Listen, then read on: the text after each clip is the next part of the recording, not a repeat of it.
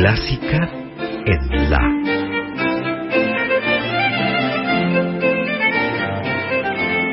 Idea y conducción, Margarita Celarayán.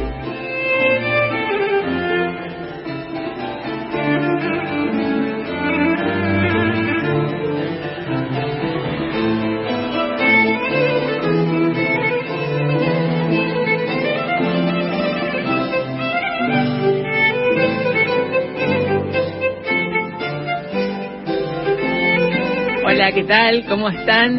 Eh, estaba empezando Clásica en la y me agarró un ataque de tos, así que por eso nos demoramos un poquito con esta apertura. Eh, ¿Cómo están? Aquí comenzamos justamente, como ya saben, con Clásica en la. Estamos hasta las 20 en este espacio, aquí en la 96.7, que dedicamos a actividades, creaciones, trayectorias de compositoras y de directoras de todos los tiempos. Hoy estamos junto a Norberto Lar en la coordinación de aire, Laura Cristaldo en la operación técnica. Yo soy Margarita Celarayán. Y, eh, y, les cuento, les recuerdo que pueden seguirnos en las redes sociales del programa, arroba en la clásica, nos encuentran en Instagram y en Facebook. Ahí pueden enterarse por anticipado de los contenidos de cada programa y, por supuesto, comunicarse con nosotras. Y también les recuerdo que durante el programa, desde ahora y hasta las 20, también se pueden comunicar a través de la línea telefónica que es 4999-0967, 4999-0967 o a través del WhatsApp, donde pueden enviarnos mensajes de texto al 15 5335 5367. 15 5335 5367.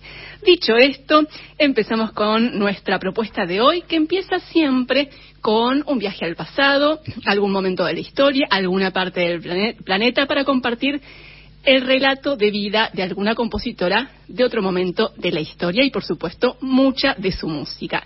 Y la historia de hoy nos lleva a Gran Bretaña a comienzos del siglo XX.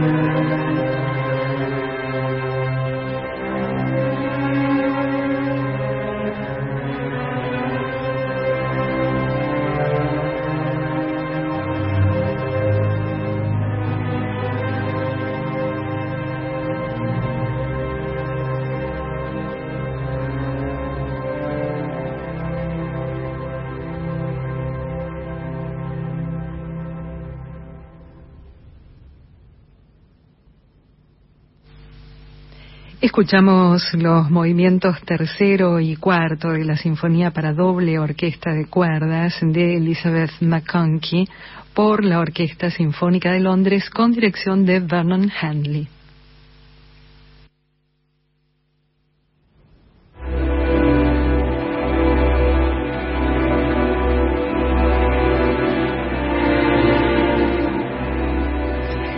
Sabes, Caro, que cuando empezamos a hacer este programa Clásica en ya por marzo de 2020, eh, yo obviamente conocía muchas compositoras, conocía muchas obras, pero por supuesto que en el momento de empezar a trabajar para este programa empecé a sumergirme mucho más en este universo de las compositoras, ¿no? Claro. Y así empecé a conocer a muchísimas, pero muchísimas que no conocía. No conocía en algunos casos ni los nombres, ¿no? Claro, claro. Y también fui encontrando a muchísimas compositoras que me, me, fascinaron musicalmente y, y, de las que realmente eh, pienso que lamentable que no se las conozca, qué lamentable que no se difundan sus obras. Y sin dudas, una de, de esas compositoras, uno de esos casos es el de nuestra creadora histórica de esta primera parte de Clásica en la de hoy, que es, como decías, Elizabeth McConkie, una compositora maravillosa. Acá soy muy parcial, muy, subjetiva, muy fan. No lo puedo disimular, así que se los digo, no para condicionarlos en la escucha, pero eh, no puedo evitar compartirlo porque la verdad que es, es una compositora fascinante y realmente es muy lamentable que no que no se conozca eh, más su música, ¿no? Que no se conozcan. Igual seamos optimistas, o sea, yo diría, hablaría ya en pasado. Lamentable que no se haya conocido hasta ahora. perfecto. Y de acá en más la historia va a cambiar. Eso sin ninguna duda, eso sin ninguna duda.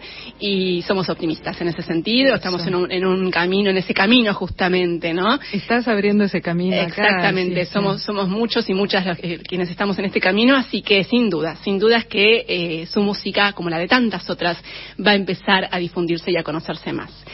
Les cuento que Elizabeth McConkie nació en Broxbourne, Hertfordshire, perdón, pronunció muy mal, Hertfordshire, que es un condado al norte de Londres en 1907. Pero pasó su infancia en la Irlanda rural, en los alrededores de Dublín. Provenía, de hecho, de una familia de origen irlandés en la cual no había ninguna influencia musical. El padre de ella era abogado y su madre ama de casa. Pero desde muy chiquita, Betty, así la llamaban a Elizabeth McConkie, mostró una muy fuerte inclinación por la música y tenía apenas seis años cuando empezó a componer sus primeras piezas. Así que ya en esa época empezó a tomar lecciones de música, primero clases de piano y más adelante sumó armonía y contrapunto. La vocación y el talento de esta muchacha eran tan contundentes que después de unos años necesitó ampliar esos horizontes. Su maestro le sugirió que siguiera sus estudios en Londres, así que la joven Elizabeth, de 16 años, se instaló en esa gran ciudad con su madre y con sus dos hermanas. El padre había fallecido poco tiempo antes. Betty, Betty McConkie, ingresó en el Royal College of Music y tuvo entre sus maestros a un gran compositor que se convertiría en un mentor para ella y también en un gran amigo de toda la vida, que fue Ralph Vaughan Williams. Ya desde esa época de estudiante, McConkie sentía poca afinidad por la tradición musical inglesa y por las canciones populares de su país que habían inspirado tanto a su propio maestro, ¿no? a Vaughan Williams. En ese sentido, este gran compositor y maestro de ella la estimuló a que siguiera su propio camino, a que no se sintiera influida por eh, justamente este maestro tan influyente, sino que eligiera su propia voz y su propia identidad como creadora. Ella se sentía muy atraída por la música de algunos compositores de Europa continental, especialmente por Bartok, también por Jan Acek. En el caso de Bartok, por ejemplo, pudo escuchar un concierto que este gran compositor ofreció en Londres. Y otra circunstancia que sin dudas eh, la marcó a Elizabeth McConkie en esta etapa de formación en el Royal College of Music fue que pudo conocer a otras estudiantes como ella, futuras compositoras, por ejemplo, Imogen Holst, Grace Williams, y con ellas se reunían con frecuencia para compartir sus creaciones, para intercambiar ideas y opiniones y para criticarse y aprender entre ellas con la mirada de las otras, ¿no? Elizabeth McConkie tenía apenas 19 años cuando sus obras se empezaron a interpretar en Londres y pocos años más tarde, en 1930, ganó una beca que le permitió viajar a Praga para seguir estudiando. Uno de sus maestros en esa ciudad, en Praga, fue Erwin Schulhoff, el gran compositor que eh, falleció en un campo de concentración unos años más tarde, ¿no? Y que fue también el solista en el estreno en Praga del concierto para piano y orquesta de nuestra compositora cuando ella tenía apenas 23 años.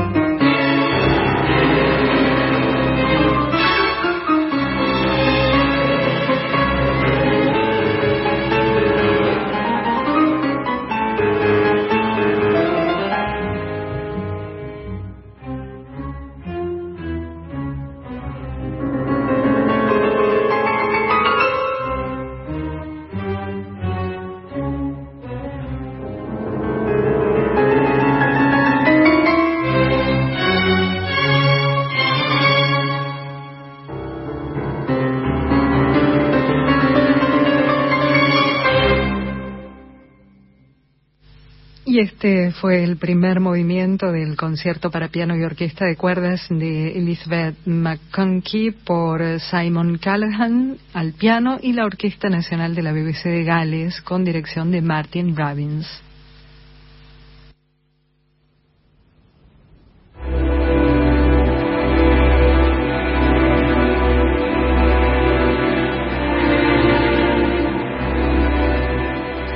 Volver a Londres, después de pasar eh, unos meses estudiando en Praga, Elizabeth McConkie buscó difundir sus creaciones. Le mandó una partitura a Henry Wood, que era el famoso director responsable de los Promenade Concerts, que actualmente son los BBC Proms, ese festival tan célebre que se realiza todos los años en Londres. Y Henry Wood se interesó en la música de la joven compositora porque en 1930 dirigió el estreno de su obra The Land, que es una suite para orquesta, justamente en el marco de los proms. Ese acontecimiento causó un enorme impacto, tuvo una muy buena repercusión entre el público y entre la crítica, y todos los grandes diarios de Londres la elogiaron a la joven compositora. Así fue como de la noche a la mañana Betty McConkie pasó a ser una figura conocida en la escena musical londinense. Apenas unas semanas antes de ese estreno tan importante, la compositora se casó con William Le Fanu, que era un investigador y también bibliotecario especializado en medicina, que siempre la acompañó y la estimuló en su actividad. Eso es algo que me gusta siempre mencionar porque la verdad es que, también era importante eso, ¿no? Que, el hecho de, casarse eh, y de, bueno, justamente de, pasar a esa otra etapa de la vida, eh, no fue un impedimento para ella para seguir componiendo, ¿no? Y, en eso tuvo mucho que ver justamente la compañía de su marido, de William Le Fanu. Tuvieron dos hijas y la menor de ellas, Nicola Le Fanu, también se convirtió más tarde, por supuesto, en compositora, como su madre. Cuando estaba atravesando esta etapa, en los inicios de su actividad profesional y en los comienzos también de esa vida familiar, Elizabeth McConkie se enfermó de tuberculosis y eso la llevó a instalarse con su familia en el campo, tratando de encontrar un poco de aire puro. No volvió a vivir a Londres a partir de ese momento. Estuvo convaleciente durante casi tres años, pero por suerte pudo recuperarse, aunque uno de sus pulmones quedó dañado para siempre. Cuando se recuperó, Elizabeth McConkie retomó su actividad como compositora y ya desde mediados de los años 30 su música se empezó a difundir cada vez más. Algunas de sus obras se publicaron, otras se transmitieron por la BBC, también recibió premios y varias de sus creaciones se interpretaron, además de en Londres, en otras ciudades como Budapest, París, Varsovia y Lausanne.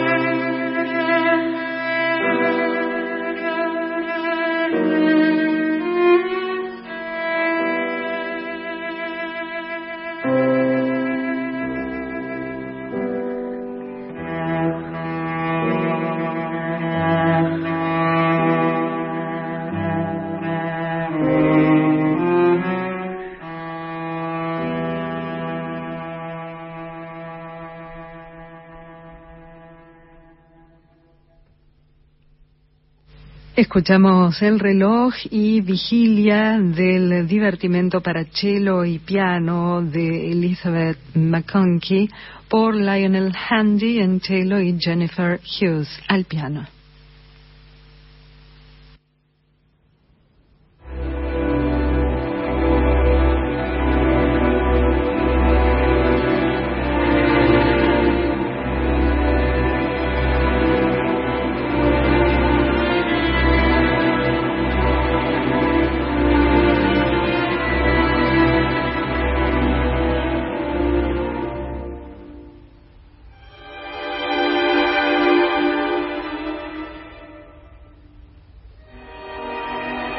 Durante la Segunda Guerra, Elizabeth McConkie vivió con su familia lejos de Londres, pero siempre siguió componiendo.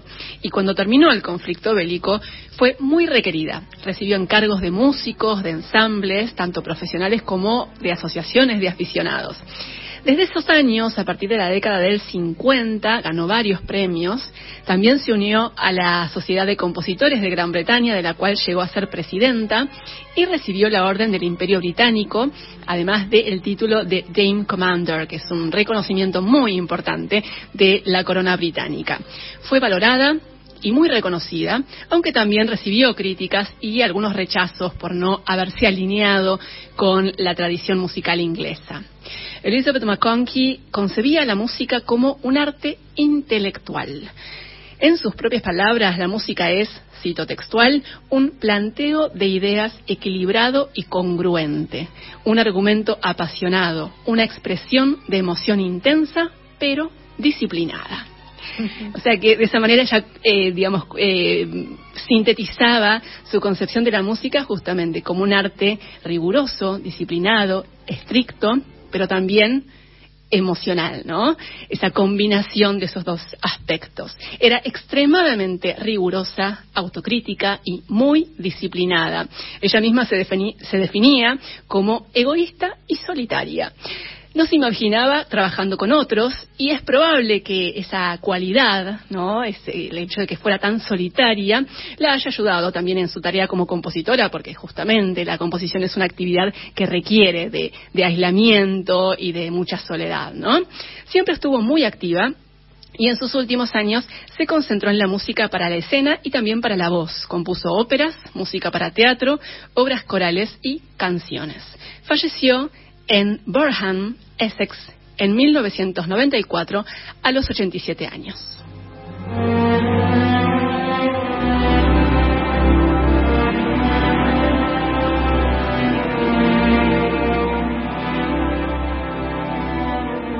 En la producción de Elizabeth McConkie hay obras orquestales, obras concertantes, música vocal, pero hay un terreno en particular con el cual se sintió muy cómoda, tenía mucha afinidad. Era el cuarteto de cuerdas. Escribió su primer cuarteto para cuerdas en el año 1933, cuando se estaba recuperando de la tuberculosis, y en los siguientes 50 años de su vida compuso otros 12 cuartetos, 13 en total, que sin dudas son una parte muy relevante de su catálogo, y ella misma los describió como mis mejores y más profundamente sentidas obras. El quinto de sus cuartetos, el número 5, se estrenó en 1949 en Londres y de esa obra vamos a escuchar dos movimientos, el tercero y el cuarto, del cuarteto para cuerdas número 5 de Elizabeth McConkie, nuestra compositora histórica de hoy. Lo escuchamos por el Benham String Quartet.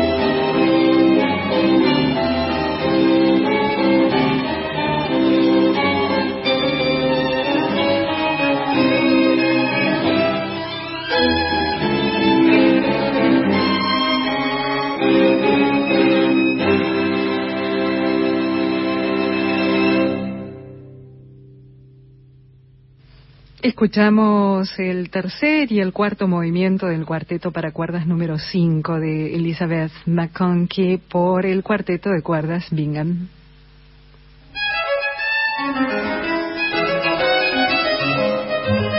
Hubo un esfuerzo enorme en la sociedad patriarcal de mantener las mujeres alejadas de los espacios de saber, porque representan espacios de poder. Eliana Monteiro da Silva musicóloga brasileña. En la interpretación fueron permitidas, pero también en instrumentos como piano, por la posibilidad de tocarlo sin mirar a lo público, sentadas con las piernas cerradas, sin hacer grandes movimientos.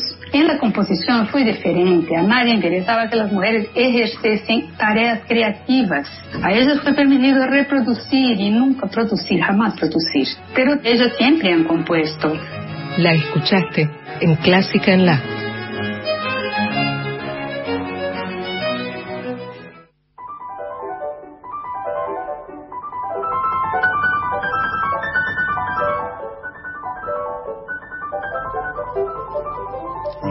Seguimos en Clásica en la, estamos hasta las 20 compartiendo este espacio que dedicamos a compositoras y a directoras de todos los tiempos. Claro, tenemos un mensajito. Mensaje de Estela Tellerman, dice gracias por introducirnos, te dice a vos, gracias por introducirnos a Elizabeth McConkie. Qué descubrimiento. Nos incita a buscar más y más. Ya busqué todo lo que hay en YouTube, seguiremos escuchando. Dice, no, no sé si oí deletrear su apellido, le aclaramos, lo escribiste perfecto Estela, pero lo aclaramos para todos los oyentes, es M-A-C-O-N-C-H-Y.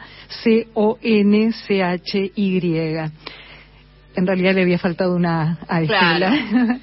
Eh, bueno, dice mm, eh, que le despertó curiosidad el apellido de su marido irlandés, el bibliotecario. Dice, ¿será descendiente del gran escritor irlandés de novelas góticas Sheridan Le Fanu? La verdad es que no sabemos, pero es muy probable porque mm, no es un apellido tan frecuente, me parece, ¿no?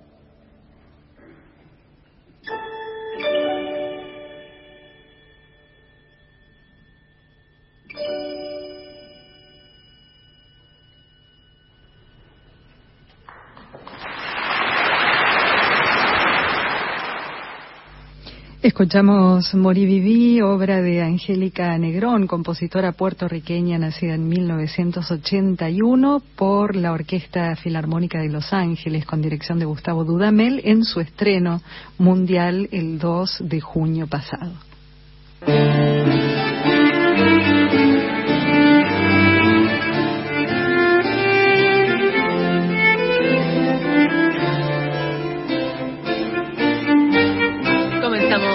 Segunda y última hora de Clásica en la, este espacio que dedicamos hasta las 20 aquí en la 96.7 a compositoras y directoras de todos los tiempos. Le damos la bienvenida a Laura Higa, que nos va a acompañar en esta segunda hora en la operación técnica.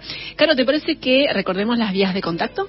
Como no, pueden comunicarse con nosotras durante el programa, es decir, hasta las 8 de la noche, de la noche al 49990967 o también escribir a través de WhatsApp al 1553355367. Pero además, durante toda la semana pueden seguirnos en redes sociales, Instagram, Facebook, arroba en la clásica. Y les recordamos también que cada programa está disponible en formato podcast para poder escucharlo en cualquier momento y en el dispositivo que tengan a mano. Todos los programas desde comienzos de 2021 están disponibles en las plataformas digitales, así es que nos pueden buscar en Spotify y en iTunes como podcast clásica en la. Así es. Claro, tenemos visitas. Tenemos visitas. Tenemos visitas aquí en el estudio de Radio Nacional Clásica. Ella es una joven directora argentina muy talentosa que está eh, realmente desarrollando una trayectoria muy destacada aquí en nuestro país y hace muy poquito, hace pocos días, se consagró ganadora del concurso de dirección de la Fundación Patagonia, así que la recibimos aquí a María Clara Marco Fernández. Bienvenida María Clara. Bueno, muy buenas tardes. Eh, una alegría estar acá, así que muchísimas gracias por la invitación. Gracias a vos por acercarte y antes que nada felicitaciones por, eh, por el premio en el concurso. Así que quería empezar preguntándote justamente por esta experiencia. Eh, sé que fue en, Río Negro, ¿no? El concurso en, en, General Roca. Sí, fue la semana pasada en General Roca. Este, realmente fue una experiencia maravillosa tanto en lo musical como en lo personal porque Pude compartir tres días con diez excelentes colegas, eh, muchos de ellos que los conozco, así que son muy queridos. Y musicalmente fue una experiencia maravillosa porque la orquesta realmente ha sido muy receptiva, muy respetuosa para trabajar. Imagínense pasar las mismas obras con 10 versiones distintas en dos días, así que realmente fue maravilloso, maravilloso. Es la Orquesta Filarmónica de Río Negro, ¿no? Es la orquesta de la fundación, es la Orquesta Sinfónica de la Fundación ah. Cultural Patagonia. Ah, ok. Hay otra que es la Filarmónica de Río Negro, hay dos. Ah, ok. Y parte del premio, del primer premio es eh, un concierto que vas a dirigir con la Filarmónica de Río Negro, ¿o tengo bien la información? Exactamente, el año, en la temporada del año que viene. Ahí está. Sí. Que es una orquesta eh, que realmente también está haciendo una actividad impresionante eh, y está sonando maravillosamente. Así sí, exactamente. una, una experiencia muy, muy rica seguramente. Bueno, vamos a empezar, como siempre, remontándonos un poco a los inicios, que en este caso son muy cercanos, porque María Clara, sos muy joven. No sé si querés decir tu edad, ¿cuántos años tienes? Eh, 34. Muy jovencita, muy joven, así que los inicios están muy cerca. Pero eh, siempre nos interesa preguntarles a las directoras y a las compositoras eh, sobre los comienzos de, sus estudios y de sus vocaciones, porque cada camino es diferente, ¿no? Tiene sus particularidades. Así que eh, contanos eh, cómo, cómo empezó tu camino en la dirección orquestal. bueno, mira, no vengo de familia de músicos, pero mi mamá cantaba un montón, este, tenía una voz bellísima y por medio de ella es que siempre en mi casa había música, así que estaba muy en contacto con distintos estilos, no solo clásico, había rock nacional, de todo. Este, y ella formaba parte del coro del Instituto de Música de Avellaneda. Y un día me dijo, bueno, venía a probar el coro, a ver si te gusta. A mí mucho la idea, no, no sé, me gustaba la música, pero digo, no sé, cantar así lírico como vos la cargaba. En ese momento era adolescente hasta que entré al coro directamente y fue un amor a primera vista, no sé cómo decirlo. Este, una gran influencia tuvo mi maestro del coro, que era Ricardo Barrera. Eh, así que bueno, empecé paralelamente en el conservatorio a estudiar piano y el coro. Y el segundo año que estoy en el coro, eh, empezó la temporada de ópera del Teatro Roma de Avellaneda y la primera vez que, me enfrento a preparar una ópera, yo maravillada, eh, fascinada, el, el, uno de los primeros ensayos eh, escénicos con orquesta en el escenario, para mí era todo nuevísimo. Eh, empecé a ver el director y creo que eso influyó muchísimo, me parecía magnífico el dominio de, de, del foso de la orquesta y en el escenario el coro, los solistas, figurantes. Era una cosa que me maravillaba y bueno, además me hice muy apasionada de la música, de la ópera particularmente. Entonces antes de terminar el secundario, yo tenía 16, 15 ahí, eh, yo ya sabía que iba a estudiar dirección orquestal, eh, por más de que no integraba una orquesta, ¿no? Yo cantaba en el coro y estudiaba piano nada más. Eh, entonces me anoté en la Universidad Nacional de las Artes y bueno, y ahí comencé y empecé en la cátedra del maestro Mario Bensecri y ya cuando estaba en tercer año, él me propuso formar parte de, del equipo de su orquesta de la Juvenil Nacional José de San Martín Imagínate que para mí fue un honor tremendo. O sea, yo estaba en tercero y digo, voy a ser la asistente de mi maestro en la orquesta. Así que un enorme compromiso y bueno, a partir de ahí, este, cada vez estaba más segura de, de mi de la vocación, ¿no? Así que bueno, poco a poco estuve, pasaron los años, estuve como nueve años en la orquesta, así que un camino hermoso realmente. Y nos contabas que estudiaste, eh, empezaste a estudiar dirección en la Universidad Nacional de las Artes, eh, de donde te graduaste. Y sabes que desde que empezamos en este programa tuve la ocasión de conversar con muchas directoras de diferentes generaciones. Giselle Vendor, Ligia Amatillo, Odaline de la Martínez, Isabel Costes, Lucía Sicos, muchas, ¿no? Todas de diferentes épocas y nos contaron siempre sus, sus impresiones sobre sus, esos años de estudio, ¿no? Eh, hace unos años realmente no era tan habitual eh, eh, que las mujeres eligieran este camino ¿no? de, la, de, la, dirección orquestal, pero vos sos de una generación más joven. Uh -huh. eh, ¿Cómo viviste esos años de estudio? ¿Tenías otras compañeras en, en las clases de dirección orquestal? Eh, éramos minoría, realmente. Eh, yo te estoy hablando más o menos de hace 10 años atrás. Eh, era, por ejemplo, un curso que tenía, éramos eh, alrededor de 15, 18 alumnos y éramos tres o cuatro nada más las directoras. Más allá de eso, realmente para mí nunca fue un impedimento ni, ni, ni un freno la cuestión del género, para nada. Yo estaba muy focalizada muy en que enfocada. quería, sí, en que quería hacer eso y este no no importaba pero veo que con el correr del tiempo ahora las las, las cátedras están muy igualado parejo. muy parejo el número totalmente sí, sí. eso nos contaba Lucía Sicos que de hecho tiene en algunas cátedras más más eh, mujeres que varones claro eh, estudiantes así que realmente en, en este poco tiempo se ha equiparado muchísimo. Bueno, y en el con... ay, perdón que te interrumpa. No, en el concurso éramos 10 eh, director, digamos, directores de los cuales cuatro éramos mujeres y a la final de tres, dos éramos mujeres. Claro. Y muy talentosas, ¿no? Siempre nos interesa re remarcar eso, claro. porque eh, lo que siempre estamos, eh, digamos, pidiendo y reclamando es que se les dé la oportunidad que merecen por el enorme talento que tienen, que la verdad es que eh, son, son jóvenes, en este caso jóvenes muy talentosos y, y muy capaces, eh, así que en realidad se está pidiendo eso, ¿no? No, no, no, no que por el hecho de ser mujeres se les dé la oportunidad, claro. sino por el hecho de ser talentosísimas y súper capaces y extremadamente, sobradamente capacitadas para desempeñar esas tareas, ¿no? Nos contabas recién, eh, María Clara Marcos Fernández, que eh, tu maestro en, en, en, la UNA, en la Universidad Nacional de las Artes, fue nada menos que Mario Bensecri, que es un, un, un prócer ya, ¿no? Un, un gran director, un gran maestro, querido por todos sus alumnos, querido por todos los músicos, por toda la gente que lo conoce a Mario, Mucho, que la verdad sí. que, es, que es maravilloso. Me imagino que habrá sido, ya nos contaste, ¿no? Porque además te dio te dio esa, esa posibilidad cuando estabas estudiando con él de trabajar con, con la orquesta. Contanos un poco sobre, sobre esa influencia, la influencia del maestro. Sí, la verdad que bueno, eh, fue, fue un cambio enorme porque yo arranqué cuarto año del conservatorio y ya estaba cuatro veces por semana, tres o cuatro horas ensayando, así que imagínate que ya me paraba en la orquesta en la universidad de otra manera por la cantidad de, de exactamente.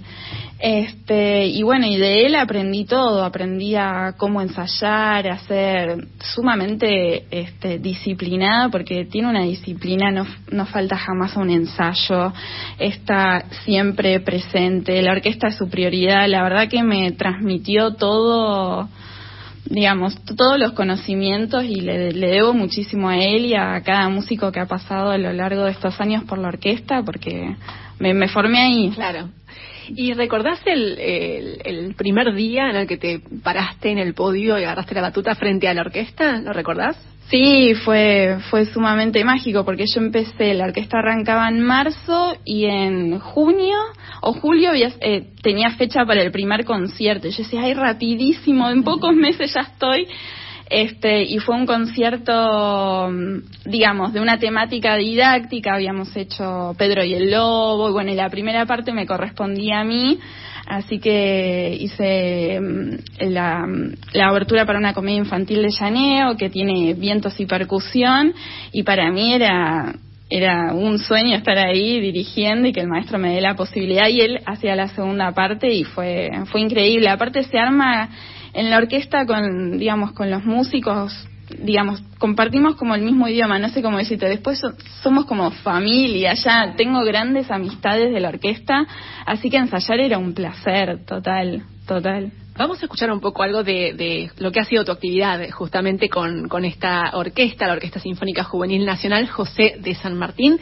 Eh, vamos a escuchar La Pavana para una infanta difunta de Rabel por la Sinfónica Juvenil Nacional José de San Martín, dirigida por nuestra invitada María Clara Marco Fernández.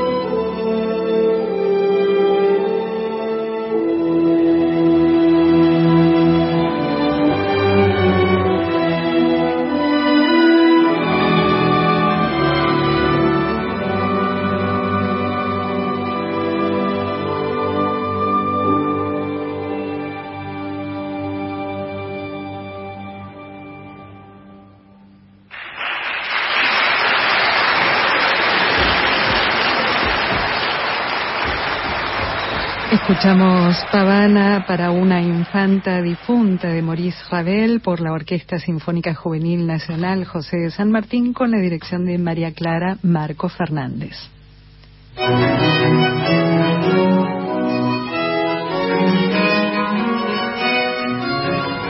María Clara Marco Fernández es nuestra invitada de hoy aquí en Clásica en La, joven directora argentina, talentosísima y flamante ganadora del concurso de dirección de la Fundación Cultural Patagonia en la provincia de Río Negro.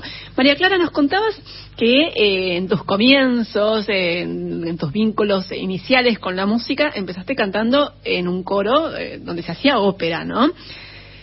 ¿Cómo te influyó esa actividad eh, cantando en óperas, en el coro, eh, en tu desarrollo como directora? Y mm, fue muy importante porque ahí, digamos, lo puedo ver desde el lado de músico, ya sea coreuta o músico instrumentista de orquesta, desde el lado de adentro, ¿no? De lo que puede llegar a necesitar un músico del director. Este, eh, a, digamos, a cantar en grupo, a ensamblar, a afinar, a estar atenta al director, a poder mirarlo, este, descifrarlo. Entonces, tengo como la visión de los dos lados, ¿no?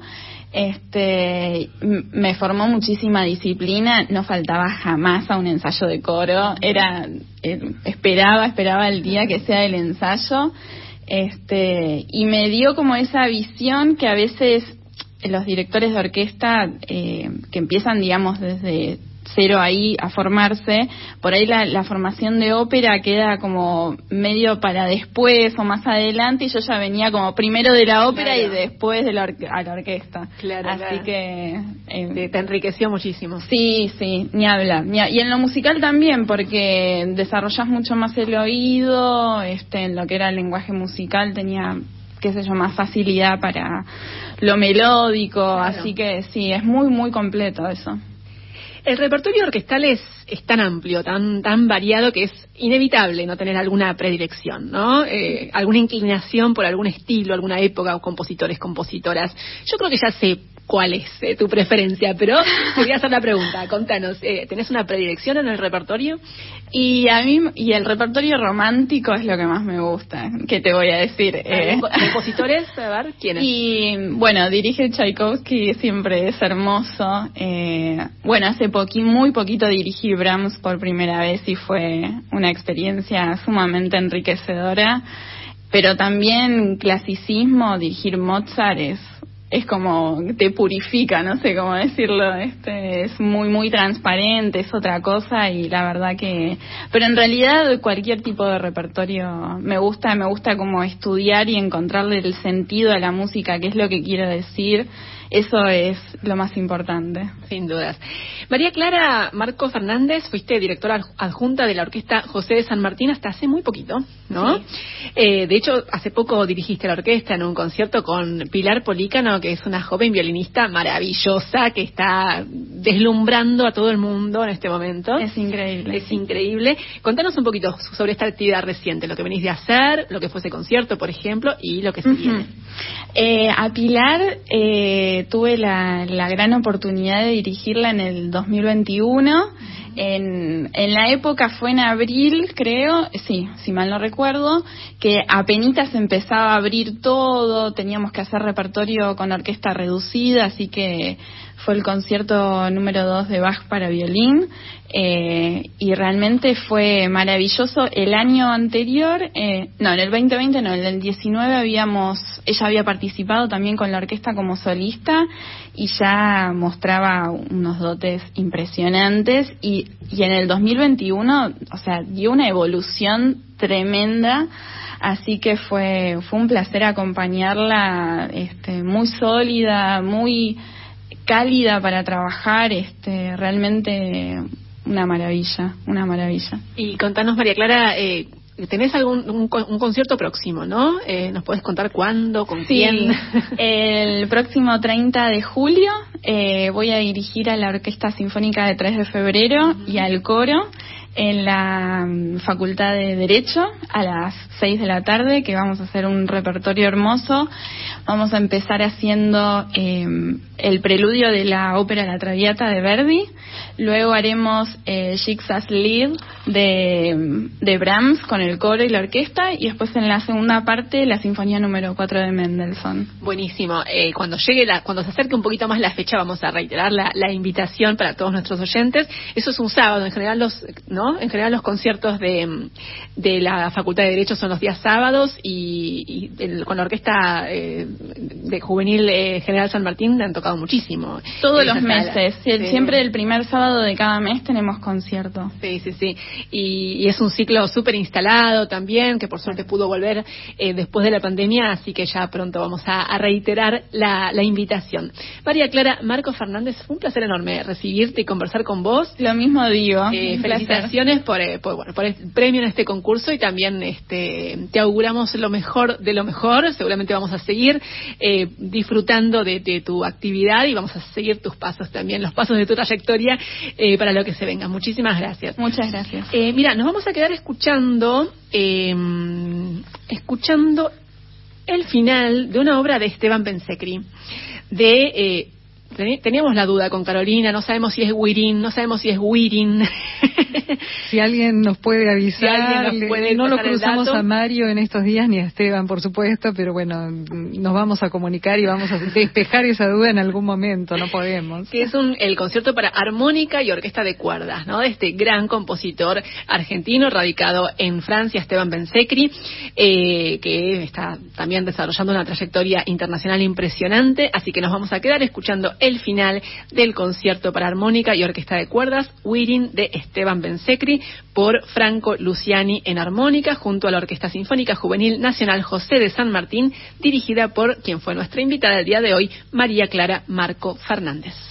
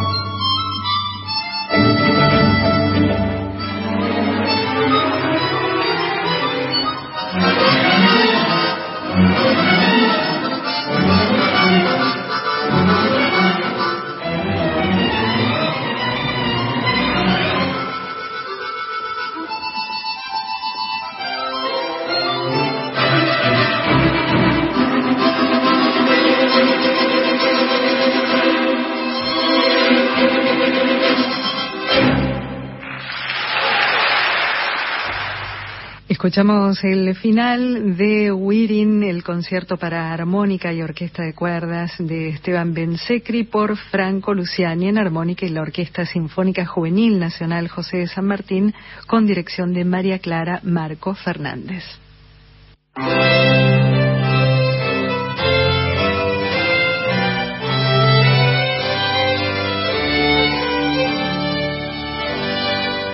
Estamos llegando al último tramo de clásica en la del día de hoy y vamos a dedicar este, esta última parte del programa a material discográfico reciente. Es algo que ya es casi una sección más o menos estable del programa, porque por suerte hay cada vez más grabaciones Todas las semanas me encuentro con algún disco nuevo, porque hay muchos sellos independientes en, todo el mundo, y eh, cada semana me encuentro con algún disco nuevo editado recientemente con música de compositoras, y eso es algo, por supuesto, que celebramos desde aquí, porque además nutre muchísimo los contenidos de, de nuestro programa. Y lo que tenemos hoy es un disco de una pianista suiza que se llama Katrin Schmidlin, es un disco que se llama Opus 1 y que tiene obras para piano justamente de compositoras, pero se trata de primeras obras, de los Opus 1, de las primeras obras publicadas justamente con ese número de Opus, el 1, de ocho compositoras de seis países diferentes. La pianista Catherine Schmidlin eh, se especializa justamente en el repertorio de obras de compositoras poco conocidas. El año pasado, de hecho, presentó un disco con música de creadoras que grabó con una chelista, con Ana Fortova. Y en este caso, como les decía, eh, presenta este disco con estas obras, eh, en algunos casos juveniles, mayormente, en la mayor parte de los, casos son obras juveniles de varias compositoras, y entre esas creadoras hay una argentina, está Alicia Tarcián, gran compositora eh, que además es oyente de esta radio, eh, una de las grandes creadoras sin distinción de género entre compositores y compositoras de nuestro país, sin ninguna duda, es de las más importantes y además puedo decir con muchísimo orgullo que es amiga mía. Eh, es una, una persona entrañable, además de una maravillosa compositora, Alicia Tercián, y en este álbum hay una obra de ella que es justamente su opus 1, La Danza Criolla. Así que vamos a empezar este tramo del programa con este nuevo disco, escuchando justamente esta obra, La Danza Criolla, opus 1, de Alicia Tarcián.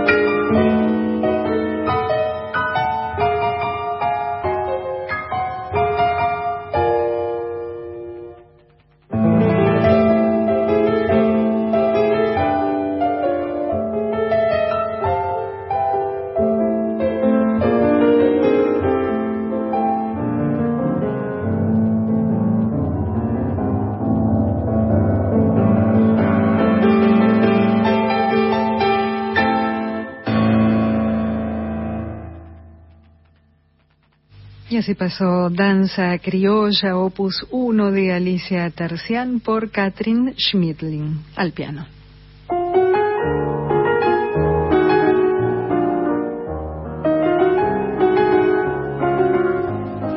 Y en este álbum que estamos presentando de la pianista Katrin Schmidlin, que incluye obras juveniles de varias compositoras, hay música también de una compositora que ya ha estado presente en varias ocasiones con su música aquí en Clásica en La, que es Luis Adolfa Lebeau. Luis Adolfa Lebeau. Les recuerdo que esta compositora, también pianista, era alemana, vivió entre 1850 y 1927 y eh, en su tiempo tuvo una actividad destacada como pianista, ofreció conciertos en varias ciudades como Leipzig, Salzburgo, Viena, y en esos viajes pudo conocer a varios personajes muy influyentes como Brahms y Liszt. También se desempeñó como crítica musical y se dedicó a la docencia, pero su mayor anhelo era crecer como compositora y lo logró afortunadamente. Después de ganar un concurso internacional de composición, varias de sus creaciones empezaron a interpretarse en conciertos. Compuso de todo Luis Adolphe Lebeau, Escribió obras orquestales, música de cámara, óperas, varias obras corales, también canciones y por supuesto música para piano, dado que ella era también pianista. De esta compositora de Luis Adolphe Lebeau vamos a escuchar tres piezas de su opus 1, pieza de fantasía, canción y melodía. Las escuchamos por Katrin Schmidlin en piano.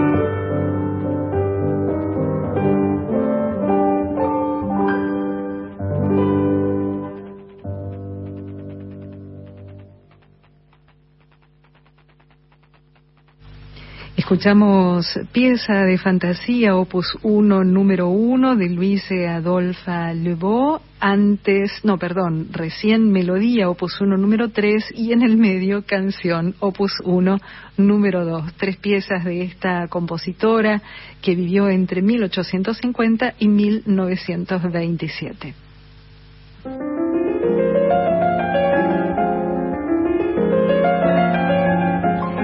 Vamos a compartir algo más de este disco recientemente editado de la pianista suiza Catherine Schmidlin, que está dedicado a obras juveniles para piano de varias compositoras, obras que son los primeros opus, el opus 1 de cada una de ellas. Y ahora vamos con otra de nuestras compositoras favoritas, de mis, voy a, no, no, no, voy a dejar de hacerme cargo de eso, una de mis favoritas, que también ha estado en varias ocasiones presente aquí en Clásica en La, que es Vitieslava Kapralova. ¿Lo dije bien, Caro? Creo que sí, creemos que sí. Vitieslava Kapralova, una compositora maravillosa que vivió entre 1915 y 1940, nacida en Moravia, era hija de maestros de música y eh, mostró un talento muy precoz. Empezó a componer cuando tenía apenas nueve años, estudió composición, también dirección de orquesta. Después de graduarse en el conservatorio vivió en Praga y también en París y en esas ciudades se desarrolló tanto como compositora como directora. Dirigió en varias ocasiones eh, estrenos de sus propias obras eh, y si buscan su nombre, si la googlean a Vitieslava Kapralova, van a encontrar fotos de ella con, eh, con frac, con moñito, ¿no? Ah. Eh, vestida como un director de orquesta, ¿no? Eh, así que todo un personaje debe haber sido también Vitieslava Kapralova, una, una creadora fascinante que tuvo una vida intensa, pero muy breve, porque falleció con apenas 25 años en 1940 en Montpellier, en Francia. Así que compuso mucho menos de lo que podría haber compuesto si no, si el destino no, hubiera cortado su vida tan prematuramente, ¿no? Compuso casi 50 obras, eh, piezas para piano, canciones, música de cámara, también obras orquestales, música coral, obras concertantes y todas obras bellísimas. De ella, de Vitieslava Kapralova, vamos a escuchar como justamente como parte de este álbum su opus 1 que es una serie de composiciones para piano que se llaman Cinco composiciones para piano. Vamos a escuchar las tres primeras por Katrin Schmidlin. Estas obras, reiteramos, son de Vitieslava Kapralova.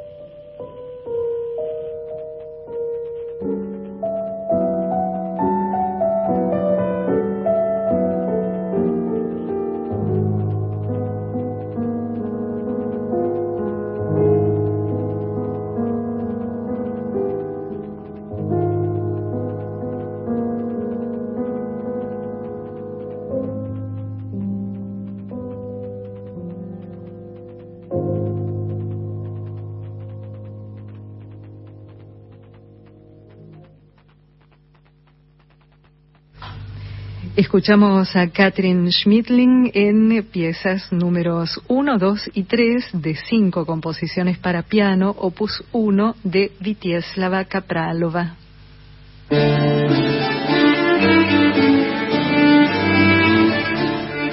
Llegamos al final de Clásica en la de hoy. Carolina Guevara, muchísimas gracias como siempre por la compañía. Gracias a vos por traernos todo este material y darlo a conocer. Gracias también a Laura Higa que nos acompañó en esta segunda hora en la operación técnica. Norberto Lara estuvo en la coordinación de aire y muchísimas gracias por supuesto a ustedes por la compañía de siempre. Nos volvemos a encontrar el próximo jueves a las 18 siempre aquí en la 96.7. Chao, hasta la próxima. Thank you.